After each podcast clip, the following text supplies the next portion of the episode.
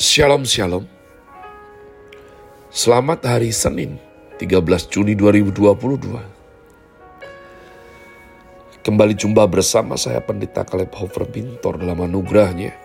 Penuh sukacita sampaikan pesan Tuhan melalui Chris Words yakni suatu program renungan harian yang disusun dengan disiplin kami doakan dengan setia supaya makin dalam kita beroleh pengertian mengenai iman, pengharapan, dan kasih yang terkandung dalam Kristus Yesus. Sungguh besar kerinduan saya bagi saudara sekalian, agar supaya kasih dan kuasa firman Tuhan setiap hari tiada pernah berhenti menjamah hati, menggarap pola pikir dan paling utama, hidup kita boleh sungguh berubah menuju Christ likeness masih dalam season summer dengan tema bulan ini Faithful to the King. Grace Word hari ini saya berikan judul Garis Batas. Garis Batas, mari kita akan membaca rangkaian ayat yang menjadi fondasi saya berbagi pesan Tuhan hari ini. Daniel Fatsal 1 Daniel Fatsal 1 ayat 4, 8, 18, dan 20. 4, 8, 18, 20. Yakni orang-orang muda yang tidak ada sesuatu celah, yang berperawakan baik, yang memahami berbagai-bagai hikmat, berpengetahuan banyak, dan yang mempunyai pengertian tentang ilmu, yakni orang-orang yang cakap untuk bekerja dalam istana raja, supaya mereka diajarkan tulisan dan bahasa orang Kasdim. Daniel berketetapan untuk tidak menajiskan dirinya dengan santapan raja dan dengan anggur yang biasa diminum raja. Dimintanyalah kepada pemimpin pegawai istana itu supaya ia tak usah menajiskan dirinya. Ayat 18 Setelah lewat waktu yang ditetapkan raja, bahwa mereka sekalian harus dibawa menghadap, maka dibawalah mereka oleh pemimpin pegawai istana itu ke hadapan Nebukadnezar. Ayat 20 Dalam tiap-tiap hal yang memerlukan kebijaksanaan dan pengertian, yang ditanyakan raja kepada mereka, didapatinya bahwa mereka sepuluh kali lebih cerdas daripada semua orang berilmu dan semua ahli jambi di seluruh kerajaannya. Umat Tuhan, kitab Daniel adalah kitab yang unik dan luar biasa sekali. Kita baru sampai kitab Yehezkiel, Yesaya, Yeremia, Ratapan, Yehezkiel, menceritakan bagaimana tidak mudahnya Yerusalem Yehuda ditaklukkan orang-orang Kasdim. Siapa orang-orang Kasdim? Orang Babel. Punya raja Nebukadnezar. Jadi umat Tuhan, di dalam suatu posisi yang begitu sulit, Sekali lagi setelah kita mempunyai kisah yang hebat daripada Bapak Yusuf.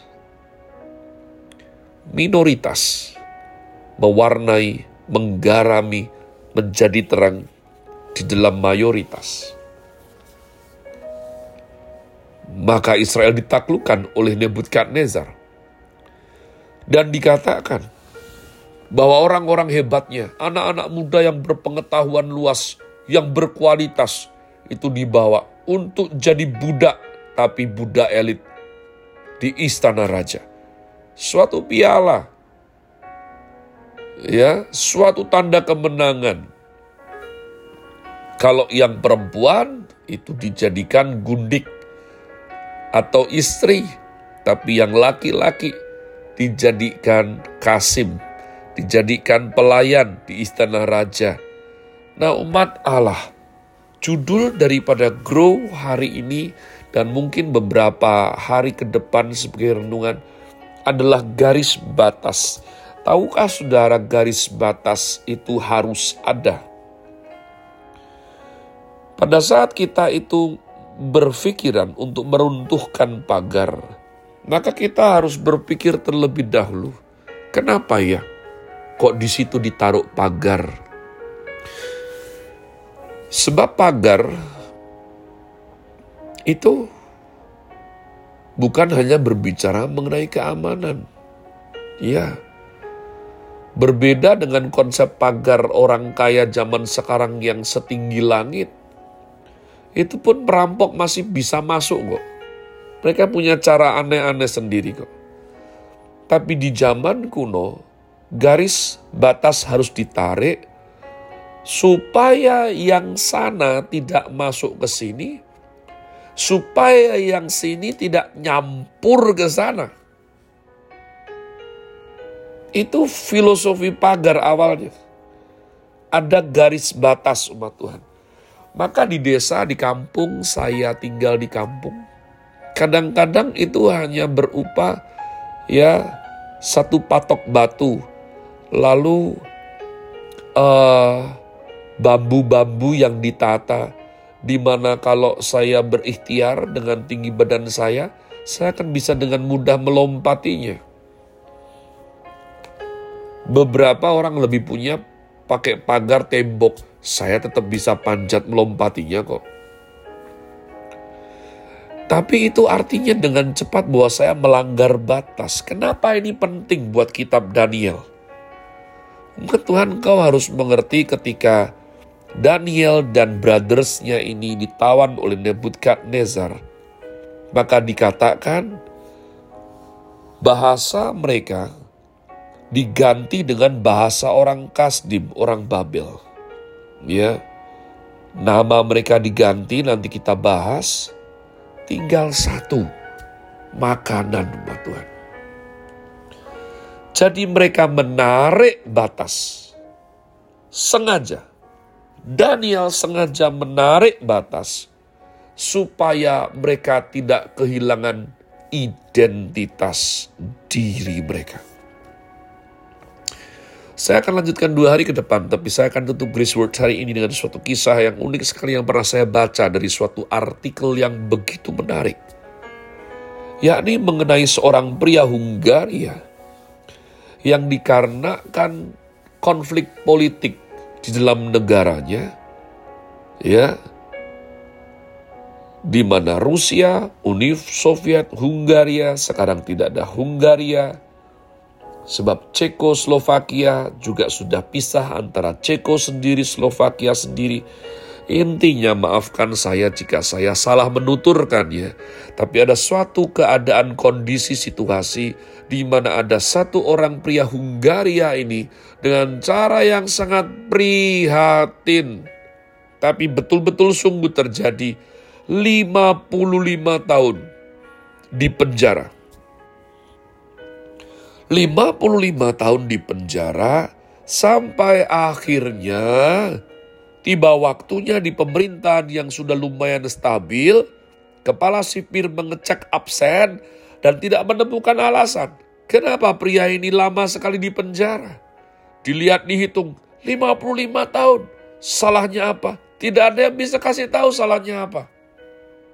Kalau dulu karena rival politik, tapi sekarang sudah usai. Kasihan sekali.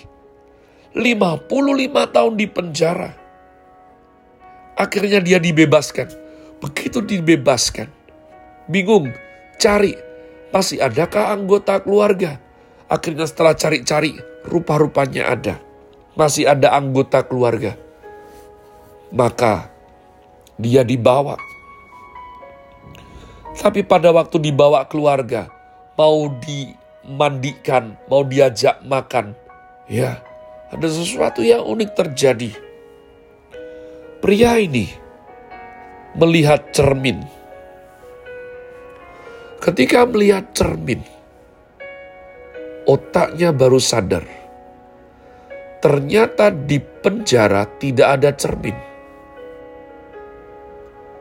Penjara di Eropa Timur cadas ya umat Tuhan ya Sehingga rupa-rupanya sekitar 50 tahun lebih, setengah abad, dia tidak melihat wajahnya sendiri. Dia lupa wajahnya sendiri umat Tuhan. Saya sendiri tidak pernah mengalami hal ini puji Tuhan. Tapi rupa-rupanya itu membuat goncang jiwanya. Sehingga acara makan malam keluarga terpaksa ditiadakan karena orang ini mengalami goncangan jiwa setelah 50 tahun tidak melihat wajahnya sendiri. Dan hari itu dia menatap ke cermin melihat wajahnya sendiri. Dia goncang dan butuh waktu untuk diteduhkan ditenangkan jiwanya. Sesungguhnya bagaimanakah seharusnya jiwa kita kelihatannya umat Allah? Apakah engkau mengerti wajah jiwamu umat Tuhan? Apakah engkau mengenal siapa dirimu sebagai manusia? Pernahkah engkau tenang sejenak dan mencari tahu mengenai hal ini? Tidakkah kau ingin tahu sorga mengenalmu sebagai apa? Saya rasa ini saatnya untuk jiwa kita diingatkan. Kita memang tinggal di dunia ini, tapi kita sudah bukan milik dunia ini. Sehingga ada garis batas yang harus kita tarik umat Tuhan. Supaya kita tidak menjadi sama dengan dunia ini. Have a nice day. Tuhan Yesus memberkati saudara sekalian. Sola. Grazie.